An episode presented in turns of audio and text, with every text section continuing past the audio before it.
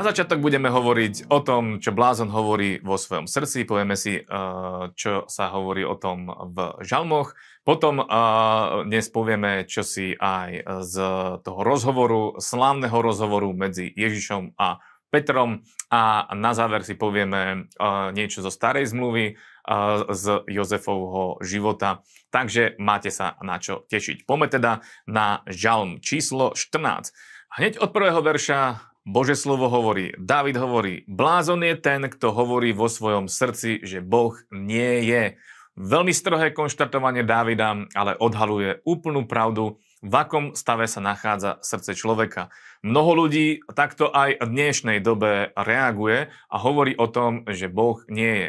Ale ja verím tomu, že my sme ľudia, ktorí veríme tomu, že Boh je a to znamená, že sme múdrymi ľuďmi. A Boh hľadá takých ľudí. Boh hľadá takých ľudí, ktorí ho budú hľadať. A Boh chce od nás, aby sme ho hľadali celým svojim srdcom. Ak ste niekedy niečo stratili, tak uh, mali ste to skutočne radi, tak ste urobili všetko preto, aby ste to našli. A takto by sme mali pristupovať my k Bohu. Mali by sme ho hľadať celým svojim srdcom a intenzívne. Preto to, že sa zaoberáte Božím slovom, to, že sa zaoberáme Božím slovom, je to najlepšie, pretože ten, kto hľadá, ten nájde. A v tomto slove je to aj o tom, o tom písané, v tomto žalme, takže si ho prečítajte. Je to super. Prejdeme teraz na novú zmluvu Matúšovo Evangelium 16. kapitola. Je tam veľmi známa pasáž, ktorú pozná skoro skutočne každý, lebo sa tam hovorí o tom rozhovore medzi Ježišom a apoštolmi a teda konkrétne aj medzi apoštolom Petrom. A Ježiš sa pýta svojich učeníkov v 13. verši, že za koho ma pokladajú ľudia.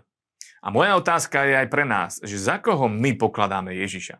Kto je pre nás Ježiš? Je pre nás iba nejakou historickou osobnosťou, alebo je to nejaký mudroc, alebo je to filozof?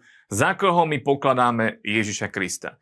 Naša odpoveď by mala byť presne rovnaká, aká bola e, odpoveď Apoštola Petra, ktorý hovorí, ty si Kristus, syn živého Boha. A to je to, čo potrebujeme. To, my potrebujeme toto zjavenie o Ježišovi Kristovi, že on je Boží syn a že on je ten Kristus, že on je ten, ktorý mal prísť a že on je uh, spasiteľom sveta, on je záchrancom.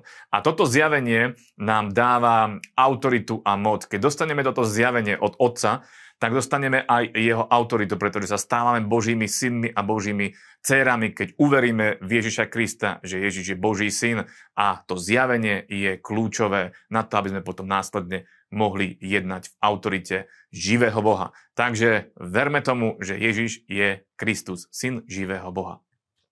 A čo si si teraz povieme aj zo starého zákona, budeme hovoriť eh, kus o Jozefovi, Uh, Jozef je tiež príbeh, ktorý uh, každý pozná, každý sme ho minimálne raz už u niekoho počuli alebo od niekoho počuli, tiež sme ho čítali. A v, v Biblii sa hovorí teda o Jozefovi a hovorí sa dosť veľa o ňom. Práve z toho dôvodu, že on je skvelým príkladom toho, ako Boh vie predvídať veci, ako Boh vie riadiť veci a ako Boh vie urobiť aj zo z úplného um, z úplnej katastrofy vie urobiť niečo úplne fantastické. Viete, poznáte ten príbeh, ak nepoznáte, tak ho trošku opíšem. Jozefovi bratia predali Jozefa do otroctva, Jozef sa dostáva do otroctva, dostáva sa do domu Putifara, bol ako otrok, potom sa dostáva do väzenia.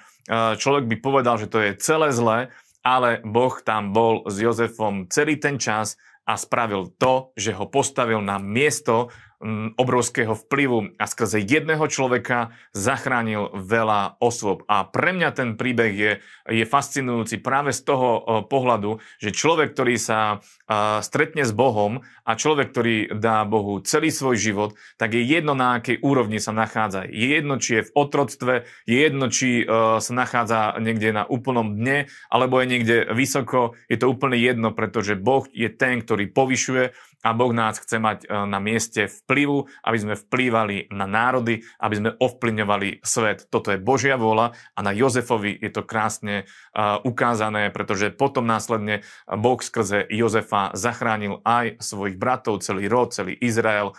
E, boh to predvídal a Boh urobil kroky, ktoré dostali Jozefa tam, kde bol. A síce bol druhý po, po faraónovi obrovský vplyv, obrovská sila bola v jeho rukách a toto Boh vie urobiť aj v našom živote. Takže pomeň na to.